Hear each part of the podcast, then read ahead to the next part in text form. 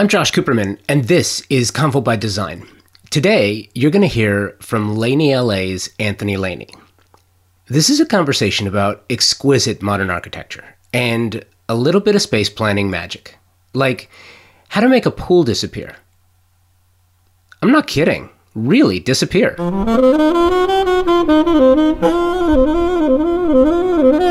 Anthony Laney is the creative force behind Laney LA. His firm is doing some extremely interesting work in and around Los Angeles and the small coastal beach communities of Manhattan Beach and Hermosa Beach.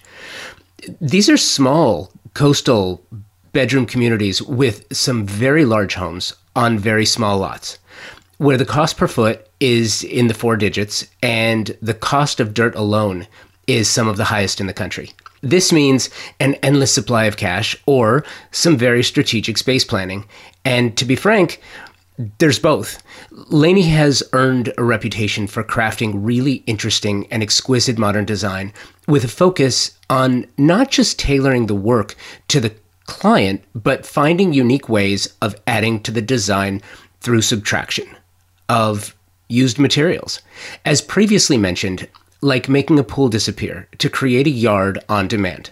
I'll let Anthony explain how he did that. Are you subscribing to the podcast? If not, please do, so you get every episode automatically when they're published. You can find Convo by Design everywhere you find your favorite podcasts, and now you can find us on designnetwork.org, a destination dedicated to podcasts, all things design and architecture, so make sure to check that out. And when it comes to working with a partner who has your back, knows your challenges, and is there for you every step of the way, Convo by Design is presented by Walker Zanger a fantastic company and an equally fantastic design partner. While the Walker Zanger brand was built on the promise to inspire designers and architects to do their best work, there's far more to it than that. Yes, that promise is fulfilled every day through a commitment to provide the best ceramic, glass, stone, porcelain, and concrete surfaces and finishes. But at the heart is a family owned and operated business that provides stunning surfaces for a well designed home and does it to make designers and architects do their best work for their clients. Walker Zanger started in 1952, and they are absolutely one of the best trade partners a designer can have. Check out their newest collaborative line with designer Pieta Donovan, a, collection of cement and ceramic tiles inspired by the patterns and colorways of the 1970s and created with a comfortable modernity. Walker Zanger is on the cutting edge of design, featuring products for every style and architectural feel you can create. And they provide homeowners with the materials that dream kitchens and baths are made of. Check out any of their 14 showrooms across the country or shop online walkerzanger.com. You know what I was thinking about in advance of you and I talking? What's that? It, it's really interesting to me because we're in Southern California. I um, Manhattan Beach is home, and it really I knew your work, and I've seen your work before, but it was only after I became familiar with you that I started looking around. So, oh, wait a minute, that's his. That's theirs. That's Laney LA. That's theirs. And you sometimes you never really know you're surrounded by someone's work and you you never even realize it. Wow. Yeah. I mean, for for our team, we um, we invest a lot in our home, right in Manhattan Beach and Hermosa Beach, and um, a few miles outside of that, um, projects are are a bit more rare. Just being real, but inside uh, Manhattan and Hermosa, where we've really been trying to make a dent. You know what's interesting to me is, as as an architect, you can work anywhere in the world you know designers architects creatives you can work anywhere in the world and i find it i find it interesting that you know even so there is an effort to stay somewhat local. And, and it's not just you. I i get this i get this a lot. And i don't maybe it's because you still have to work out of town. Like I, I i've talked to some creatives before designers architects who have you know they have clients all over the world. They love to travel. They yeah. figured out how to make like how to make this thing work. I have one a designer friend who's got an office in florida and an office in la he, he's he spends equal time in both. Loves it. I don't know if i could do that um, I think I would welcome projects no matter where they come from, as long as I would say like the premise of the design is captivating. But I think just to be real with your audience, out of necessity, I mean, we we're a young studio, so when we launched, um, I quickly realized that there was a a critical mass that came with uh, just focusing on a certain region of Los Angeles um, in year number one and number two, we were doing projects all over California and LA, and it didn't quite have that critical mass. Um, but once we kind of pivoted and focused a bit more, it was much easier for project one to lead to project two and project three, just because uh, when we would ask clients, "Hey, how'd you hear about us?" they would they would name five people, not just one person. And I feel like that's what I needed to you know take a business from zero to beginning. Um, more and more our strategy has um, involved expansion. So we're working hard to um, build relationships with communities outside the little one that we live in. Um, and perhaps one day that'll even grow more. It's interesting too that that you talk about being a young firm because when you look at the body of work that you've completed so far, you're you're running at a breakneck pace. I mean, you really are. The it, no, it, it's it's seriously. How do you?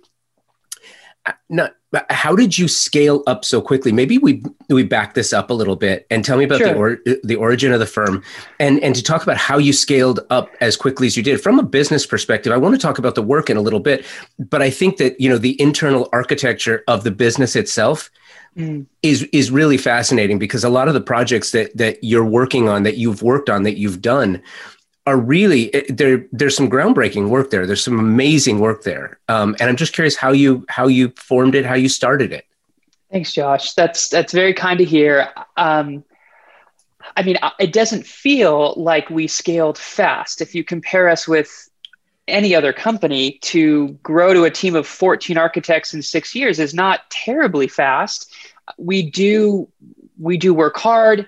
Um, i when when I when I received that comment, um, what comes to mind is, you know, we we started uh, we started the studio, my wife and I, in our garage, and I, I think the thing that might have been a little bit more unique about us is we were determined to bring the creative process to all parts of the company, not just the projects. I was actually like very annoyed by seeing these like creative individuals you know be so used to thinking outside of the box and like innovating when it comes to project design but when it came to any other form of marketing or contract negotiation or networking or business development they just wanted a rule book. They just wanted to, someone else to be like oh here's best practices to, to do it this way. And that that always like confounded me. And so i i think a lot of the folks on our team really enjoy trying to question what is the appropriate and like provocative premise of the project, but then also asking, and how can a provocative process and business model influence that? And so we just like to experiment, just like in design, where maybe you, you have a site and you we will create a variety of options just to like truly try to discover what are the strengths and liabilities of different arrangements. We try a lot of things in business and we just try to label, okay, those worked. Let's do more. That didn't work. Let's never do it again. Um, and I think that's been the theme over the past six years. We've moved studios several times, and uh, if if if there has been anything healthy about our model of growth, I think it's just a ton of experimentation, um, and and frankly, a desire. We don't want to stay quote small. We we would love in three years to be a team of 25. That's something that our studio embraces. There's no one on our team that would fold their arms and say, no, thanks, I, I don't want to be that. So we're very clear on the direction we want to head. Can I drill down on that just a little bit because it's really interesting. You know, I I I try to draw correlations whenever I can. I try to find similarities and different differences, right? Because that's the fun part of working a puzzle. Of inter- interviewing is I I equate interviews the same way that many of the creatives with whom I speak talk about their own projects. You know, you, you you build it from the from the bottom up. You know, and each one is different, and sometimes uh, something doesn't work, so you back yeah. up and you you start again. But I'm but I'm interested in sort of the in talking to architects in particular D- designers tend to tend to be you know very very creative on all fronts right? But architects I've, I've really noticed two two types at two different points and then there's there's different shades of gray in between. You have the the uh, extremely mechanical extremely mathematic and then you have the hmm. extremely creative um, and then there's sort of a variation. Sometimes one shifts to one side or the other i i find your approach incredibly creative. And it's interesting to me too because that willingness to take chances um, not necessarily with the work itself or with the engineering of it or the things that that you know we're not taking chances with but the business side of it. You know the business side of it to me is fascinating because if you talk to 10 creatives you will find 10 different business models and yeah. yeah. and there are no there are no hard and fast rules anymore things change so rapidly on on the business side of it specifically mm. for various reasons not mm. the least of which 2020 is completely turning our industry on its on its head right so where is your where is your center point as you hmm. look at how to move the business forward how to experiment but not experiment too far that it that it causes disruption within the flow and the structure of it hmm. Uh, okay what a great question i've i don't know if i've ever been asked asked it like that but what comes immediately to mind is i do think there are in design and in business there are things that i feel convicted of that I'm just going to label as timeless. Those are things that I'm not trying to reinvent. Um, like the um, my my my care, concern, and like love for my team and my clients, my desire for spaces to impact them, my passion for inviting nature into people's lives in a radical way. Like those are things that I'm I, I, for me are just a given. And we've even worked hard to identify what we call our core values. Like the the type of individuals that I love working with. Um, one of one of the our core values is the rookie's advantage. It's just we want people who they just embrace a steep learning curve, just all day, every day. Whether you're a veteran in the industry or an intern, steep learning curve, like it's a must for us. So we, we've got a collection of these timeless principles, but then everything else we just want to inherently question. We want to when when, when a client says this is what I want part of our brain says, okay, let me like take that down. And part of us says, like, with all due respect, we're going to challenge that. that. That's just that's just how we think. And so, um, um, I don't know. One other theme that I'm just going to throw out there is mentorship. I've um, really benefited from radically pursuing mentors, just paying people to talk to me. Um, I, I that when people don't do that, I think it's insane. And so even when a mentor will say, "Oh, well, the best way to do this is X, Y, and Z," again, I think about it like a design process. Like I'm like, okay, well, let's put that on the board and then let's break it. Let's look at that the other, you know, let's invert it. Um, and so I think it's just a spirit of experimentation that I, I think comes natural for a lot of designers. Um, and it's that tension between the timeless things that we don't need to defend, we don't need to apologize for, and then everything else that we have the right to question. I think that's so funny. You know, the client will say, Well, here's what we want and you have done your due diligence, you have spoken to partner one, you've spoken to partner two, maybe you've spoken to the kids if there are any, and it's like, yeah, no, you don't. I know you say you want that, but you really don't want that. You know, it's I I I have a high view of of clients. I've worked with many architects, and I know there's many views on like, you know, some architects dream of not having a client. I'm I'm a t- sort of designer who I love my clients um, but I think it's that dialogue, it's that dance, and even that tension between the beginning of the premise and the way that that's going to evolve because nobody can see the end of the novel before it's written, right? We have to, I'm always just politely reminding my clients that they're giving me permission to explore, right? And so I, I need them to kick it off with me. I need them to be vulnerable and honest and authentic and to tell me what they really think and feel. But I also need them to kind of hold it loosely because it takes time to bake. And it's in that scary process that I just enjoy it. I think it's interesting something that you just said, um, because I think you know, for me, it tells me so much about you. Um, you said nobody can tell the end of the novel before it's read.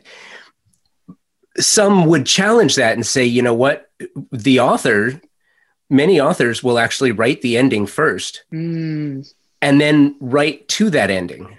And and I just that's think interesting. and I find it interesting that you come from a from a front to back. You know, it's the it's the you're coming from the point of view where it is a journey, not a destination. It is, and I, I mean, we're a young studio, so we probably haven't even earned the right to have a signature yet.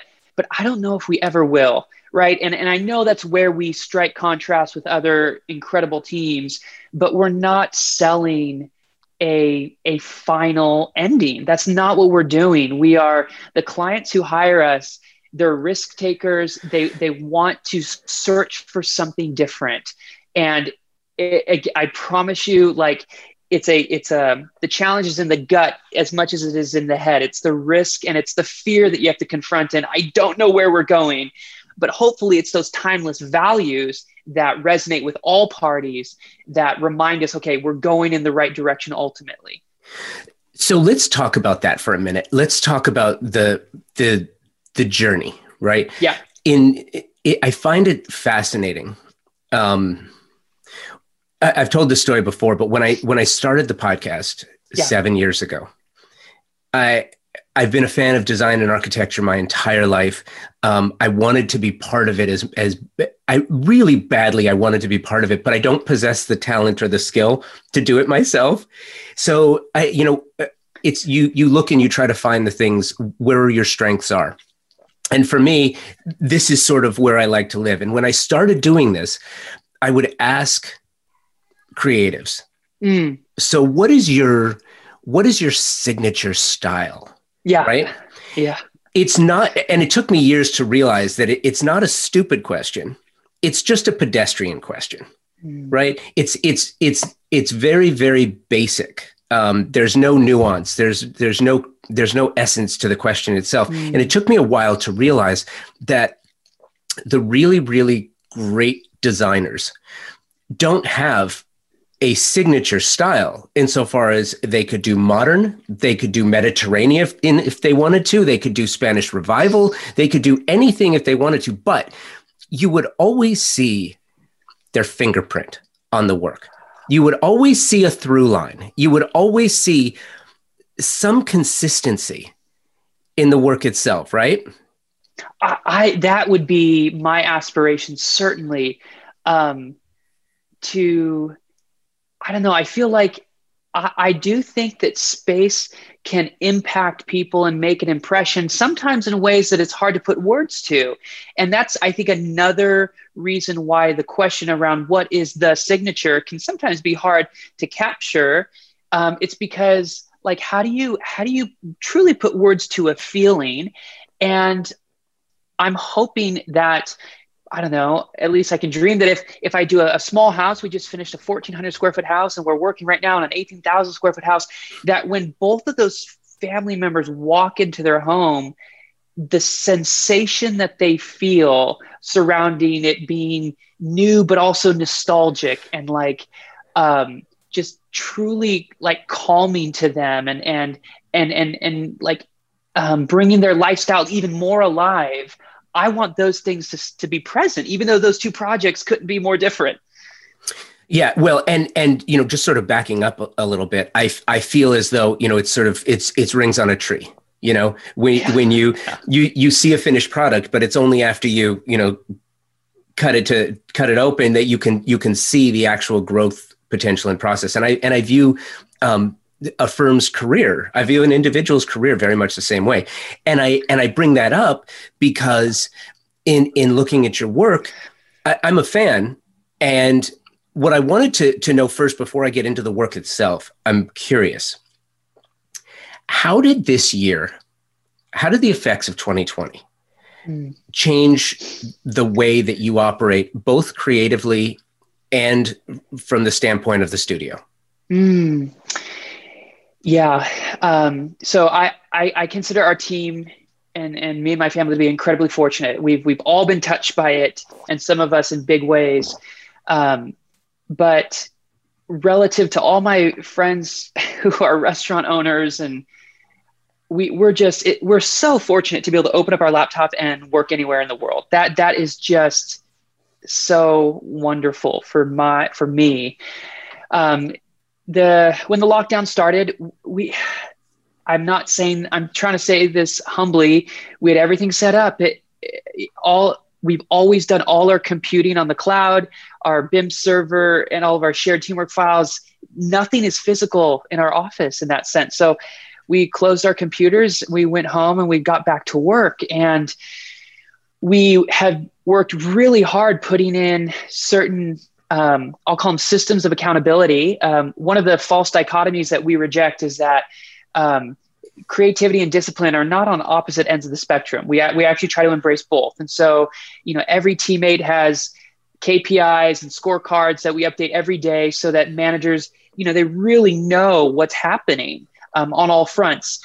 And s- suddenly I, I realized like, wow, we, we still have a very clear finger on the pulse of our projects to be real, it did impact the lives of a lot of my clients. So we lost, um, it was, we lost 11% of our projects pretty quickly. Um, but uh, we work hard to have a kind of a waiting list of projects in the queue and we, we replenish that right away.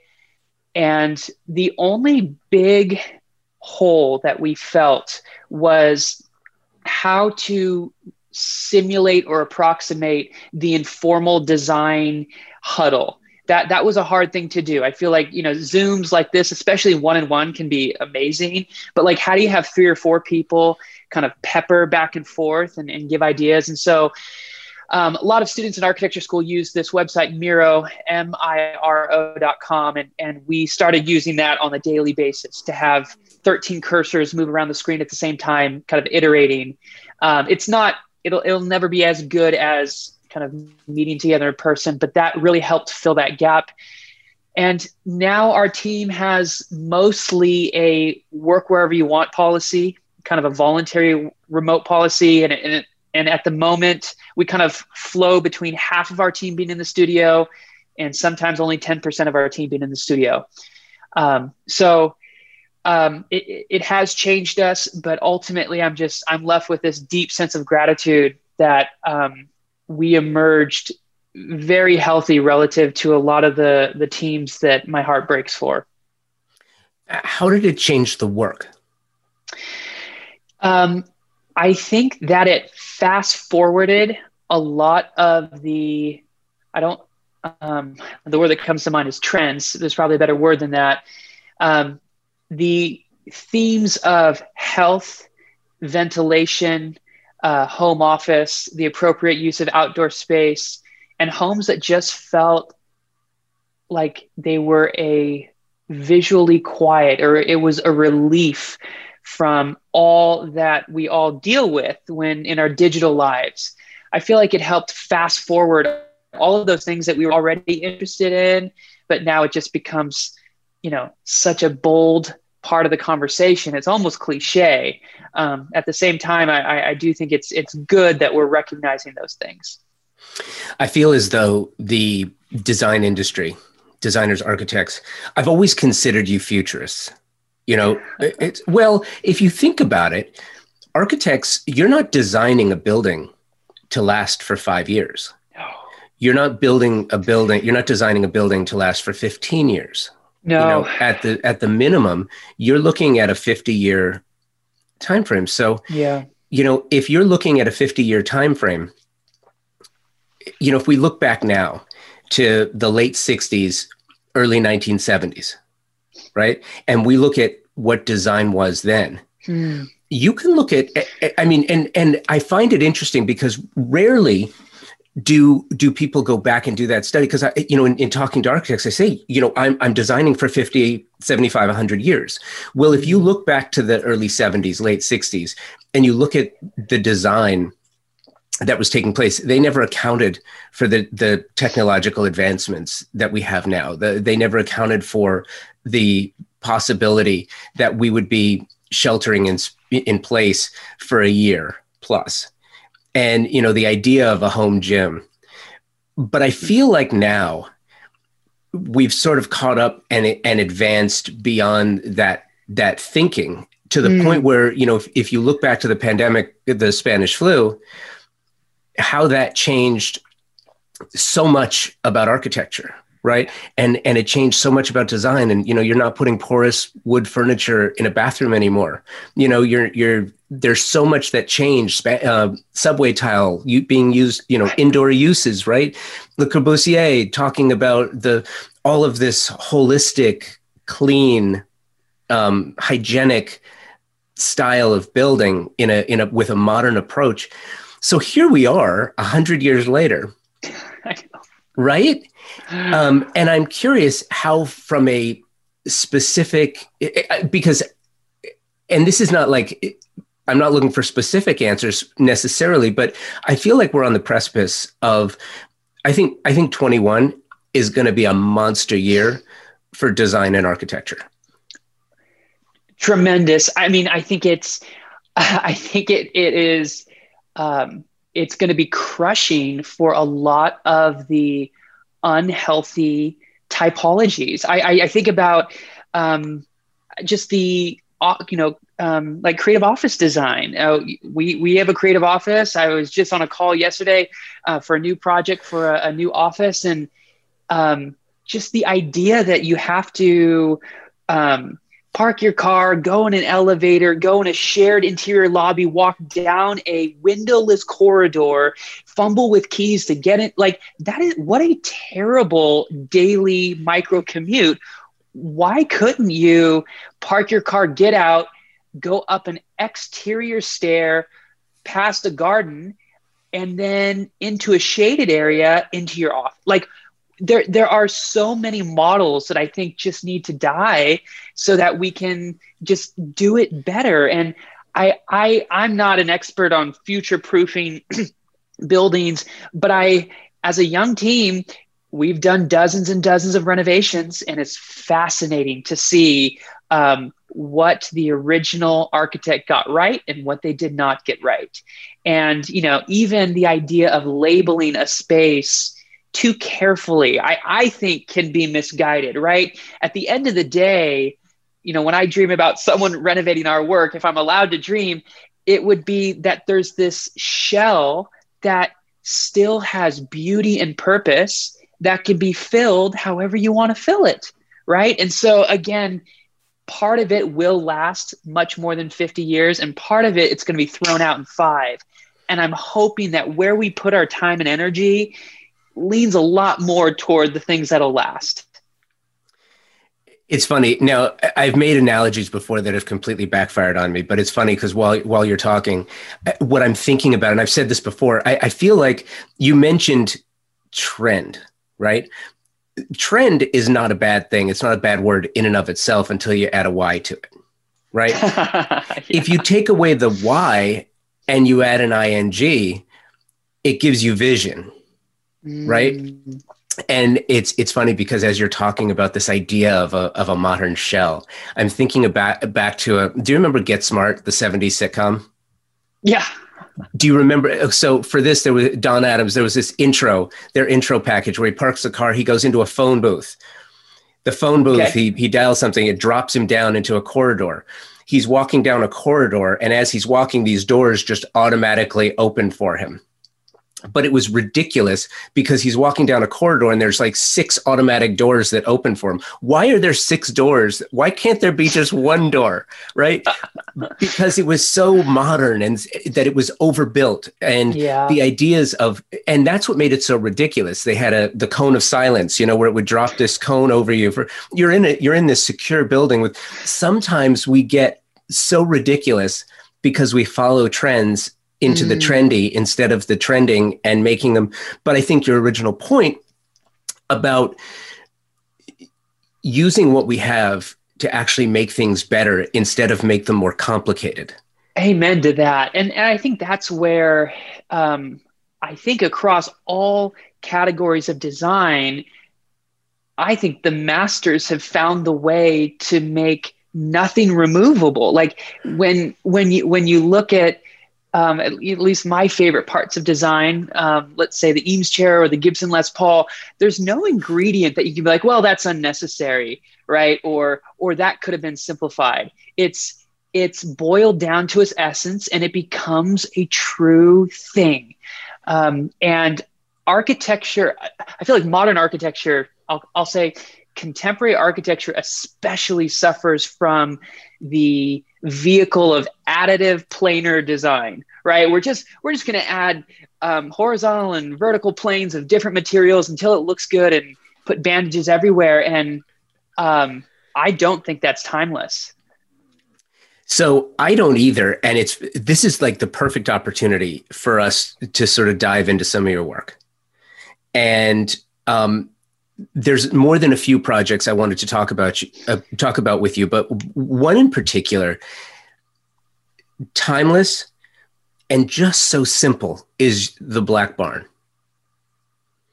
Thanks. So, I've I've often said it's really funny. You you and your firm seem to have chosen areas with the smallest footprint possible in in the in the beach cities. And I and I've said this before. I think it's I, I do a I do a panel every year um, at the West Edge Design West Fair. Edge, called, yeah, yeah, yeah. Called Small Space, Big Style.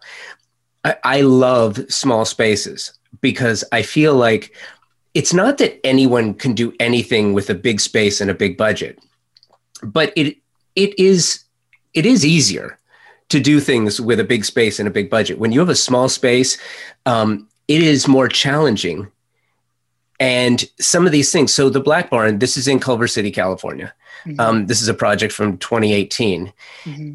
It's so simple and elegant, and due to the due to the color of it, it it just it fits so nicely. Now I'm not there, so I can't tell you what it feels like when you're there. But tell me about this project a little bit.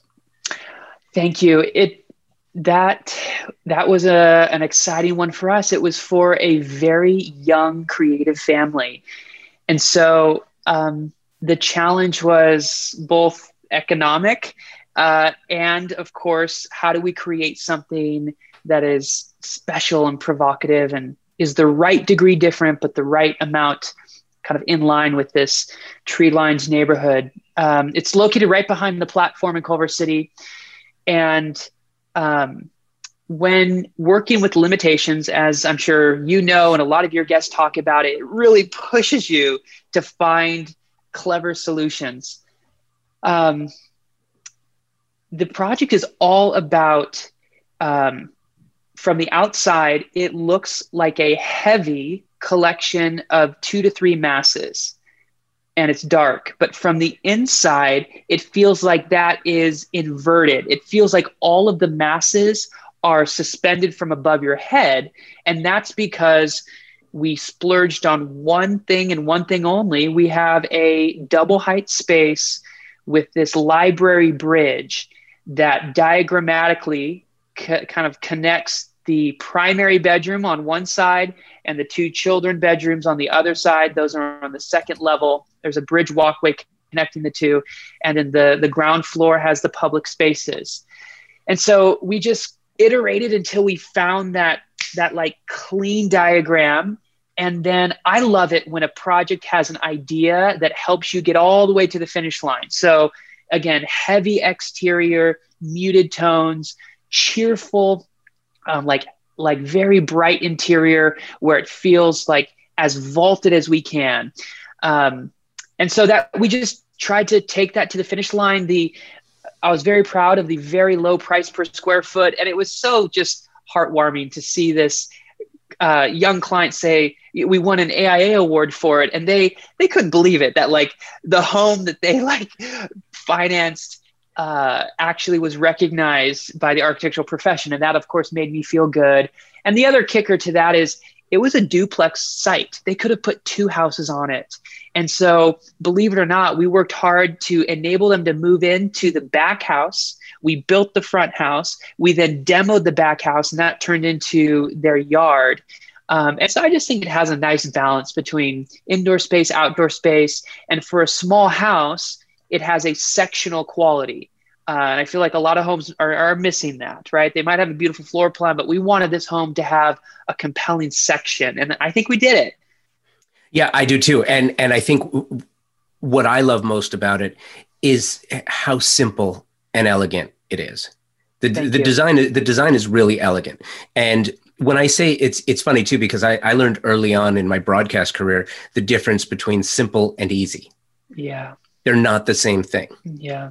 Um, just because something is simple, sometimes it's more challenging and more difficult to make something simple. Um, it doesn't mean so it's true. easy. So now from from simple and easy to something that that kind of kind of blew me away when I first saw it.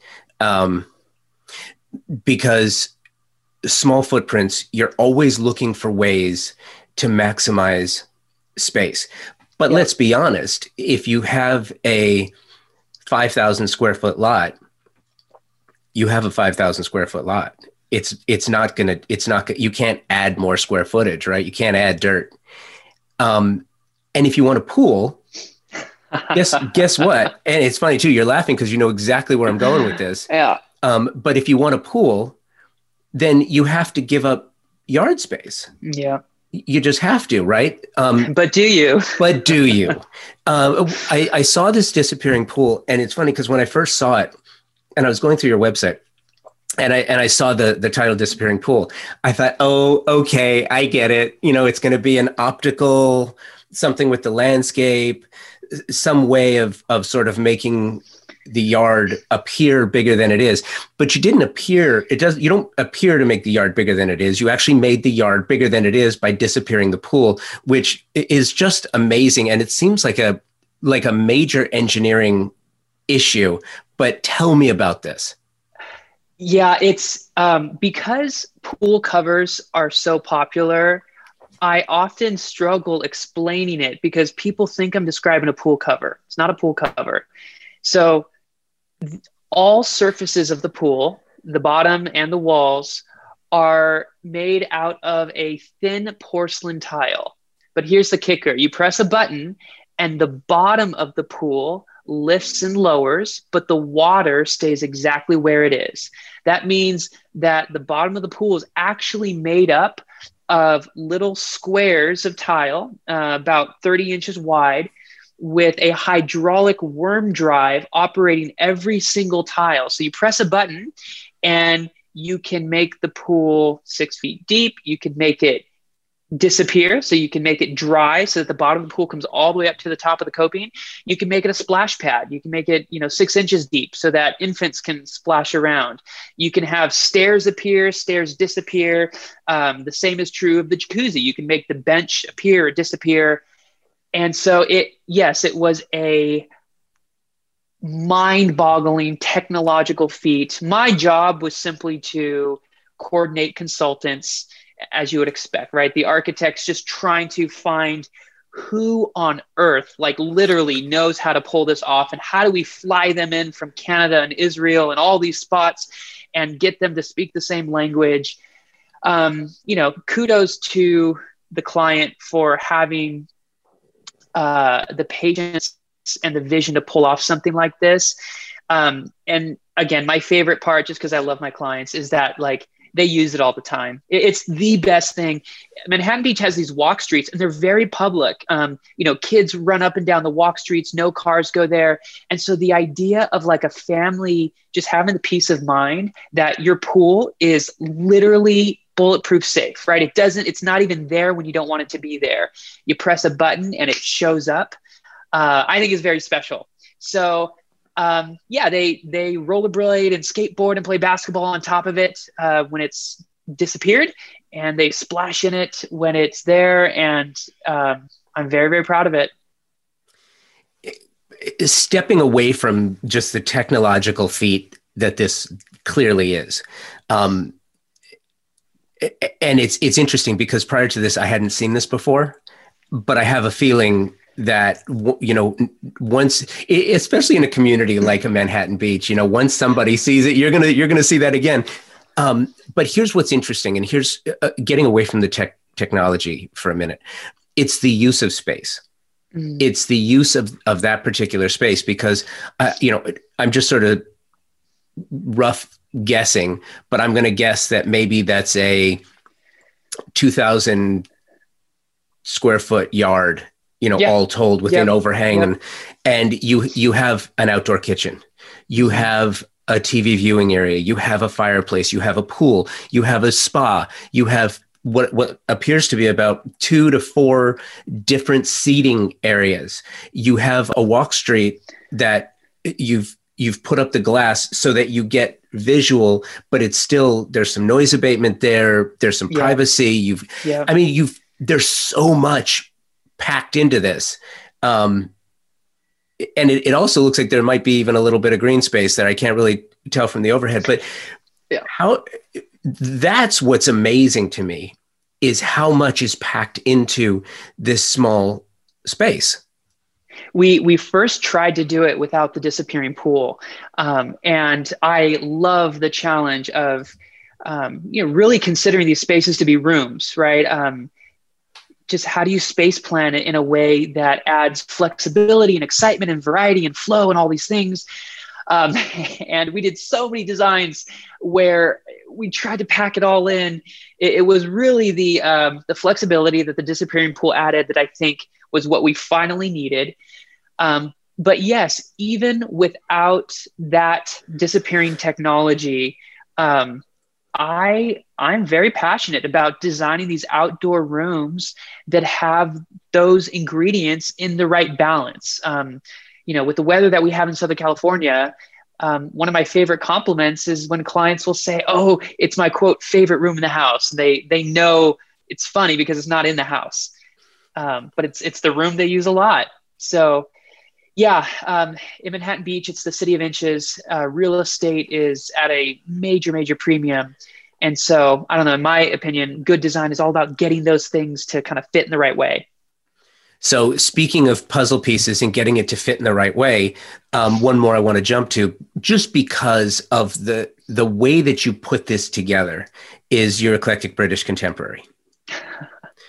and I'm talking specifically for the outside, for the outdoors. You you have managed to fit in a pool. You have managed to. This is a very narrow lot, and the amount of of outdoor room, outdoor entertainment space that you added to this. And I'm I want to ask specifically about the process that you go through because yeah. you know and as I look at at this I'm looking at the photography so I can't really tell um, how big the lot is but I, I'm this is narrow.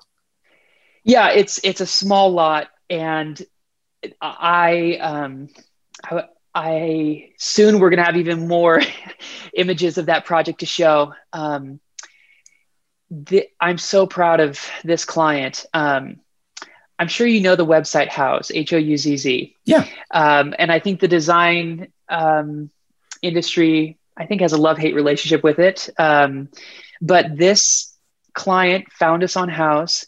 and um, again it's a young family and it was so wonderful the way that they were just describing their vision of something that you would not expect to see in manhattan beach um, they could put three stories. They decided to put one story. Um, they could have built out the entire lot. They chose to keep um, literally as much of the existing landscape as possible. There are dozens of camellias on this property, and we, like the builder, was so upset that we had to protect them because they were right next to our foundation and we literally built the fence around these camellias right? So the, the, the client just had this passion for let's let's be respectful and let's have just the right vibe on the site I think what we got to bring to it was traditionally you would not think that a 45 foot lap pool would fit when you are not doing it, you know, double uh, uh, second story and all these things. But we said, well, if you put it literally next to the house, if you compose the house in these two gabled volumes where again public and private you enter at the intersection of the two if you don't have a front door on the street if you just walk down the side yard. Every house has a side yard. So get rid of the front door, walk down the side yard. That that basically you would otherwise have to walk down an interior hallway like every other house but we're going to make that exterior journey part of the process you see the pool at the at the intersection of the two gables you've got this quiet little um, little entry foyer um, and my favorite part about the project is we've got these three courtyards and i don't even know if you could see that yet because we haven't um, shown that photography yet but in the front of the home is a private courtyard off of the, the main um, bathroom. In the middle of the home is a private courtyard for just doing yoga. And of course, the backyard has this um, pergola over it. And yes, we could have had the the big sliding pocketing doors, but they said no. Let's do let's do a pair of French doors, right?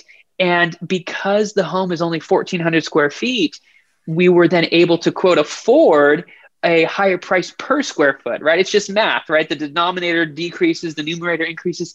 And so the level of finishes and you know the, the light fixtures we were able to specify uh, were of a more timeless let's make it last forever quality so uh, you can tell i love this project i can't wait to show more of it to the world thanks for asking so now I want to jump, and I, I uh, two more. Um, okay. And by the way, I could do this all day, but okay. but I won't. Um, but two more because now I kind of want to jump to something. This this is like the demonstration of range, right? So now I want to jump to something completely different, and that's your Coon Drive residence, mm. right? So now you're not you're not talking about small anymore. Now this is a 5,500 square foot home, which which is a, a great size, especially in a in a small beach community. But you you also there's native grasses. There's there's native materials that are incorporated into the walls to make a very modern structure with its low slung appearance. It kind of just sort of melts into into the into the site. And um, it's interesting because you can tell by this that the the it's not flat. You ha- you have to work with some sloping, and you've you've got just this amazing Southern California gem sitting there, low slung, but it's modern and it's clean, mm. but it's still natural, and it's not. Um, it doesn't look like it's a sanitized ultra modern, super white. I mean, you've you've clearly with the materials, you kind of work through that a little bit, even though it's a very modern structure. Mm, thanks. Thank you. It's also one of my favorites. Um, so many of the homes that have gorgeous views, I think, struggle with being, in my opinion, just a little bit too predictable, right? When when there's this amazing vista, it's like, all right, you put all glass there and you move on, I guess. But this home didn't have the ocean view. It actually had mountain views. It was uh, removed from the coastline by several blocks. And the opportunity that we saw was it was all about the inward views. It was all about creating um, just a destination that looked inward on itself rather than kind of out to the horizon. And it was that opportunity that allowed us to just I think be more poetic with the massing, right? The, the home kind of wraps its arms around this middle garden or a great outdoor room, and it kind of terraces back away from that. Um, and so it has a just a more solid, reserved, I think grounded feel. Of course, there's big openings, but those are recessed very deep within these slab overhangs and um, yeah, I that that's a home that I I would love to spend time in, uh, just because it again when you're in it, it's it's that Frank Lloyd Wright concept of you enter, you go into the garden, the architecture surrounds you, and and where did the world go? It, it's interesting too because um, my favorite part of conversations like this always revolve around choices. Mm. Because the choice is everything. It's all yeah. in the it's all in the edit, right? Yeah. And what's interesting too is uh, on the uh, you know on the other side of the pool you you know the imagery is showing that there's a there's a big yard that has just the the natural native grasses. Mm-hmm. The choice could have very easily been in this neighborhood or in any Southern California neighborhood or in any other American neighborhood for that matter. You could have you could have plowed it under, you could have flattened it out, you could have put turf, you could have thrown an ADU out there, you could have you could have put a basketball court, you could have put a pickleball court. I mean, you could have done any number of things, right? You could have. But sometimes making the choice to do nothing but support, you know, the the native grasses, it's not a it's not a functional yard, yet by its presence, it makes the home more functional. Mm. It, it makes it a more serene environment. It actually adds to the to the element of what one must feel being inside looking out. I, I, I appreciate you labeling all of that, and I could not agree more with your your opening statement about choice being everything. I think that's why I felt so motivated to start my own practice was and I, I don't even know if I could have put words to it in the beginning, but like I wanted to be part of the premise, not just the design solution, because that's where so much of the design kind of gets baked right? Upstream is like what are the choices the program the premise the idea we're trying to explore? And and so often yeah that's where the magic is. It's like the pre-design that can be so provocative. Um, not that architecture can't be found throughout all phases but it's that early phase that i find most intriguing. And it's interesting too because throughout you know you talk about through lines. And throughout the course of, of this conversation, which, you know, while we're wrapping it up now, it would, I would be remiss not to mention that, you know, the, the talk about a story and a narrative from beginning to end and the poetry and, you know, kind of, kind of writing a story, you know, we talk about, um, we talk about architecture and the language mm. of architecture all the time, right? And I think sometimes it gets lost. I've, I've, often said that you know architecture is a language. You know, it's mm. it's clearly it's a language, and design is kind of like the storytelling within the language itself. Mm. I think all too often the the structure is is lost, not the physical structure, but the structure of the story right? Mm. And one of the reasons I like your work as much as I do, and I'm so fond of it, is because you could tell that the story is baked into the structure of the of the building of, of, the of the structure itself the structure and the structure it's the same it's it's it's worked together a, a very inelegant way of of uh, conveying the idea but i think you know what i'm saying and I, i'm i'm just curious as you think about growing the firm mm. do you worry that you you get away from your original way of storytelling because mm-hmm. one of a couple things can happen. And look, it's common in the industry.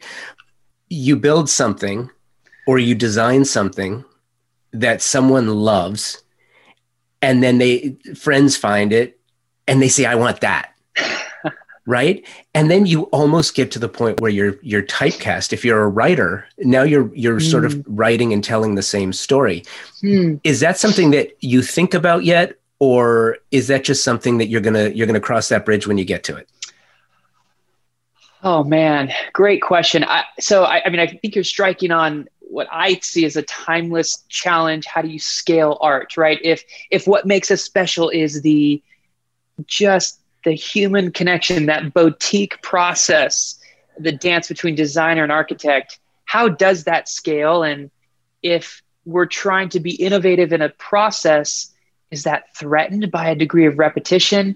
I think I've been come I so I'm I'm just a few thoughts come to mind. One is I am I used to have a deep desire to always do something different.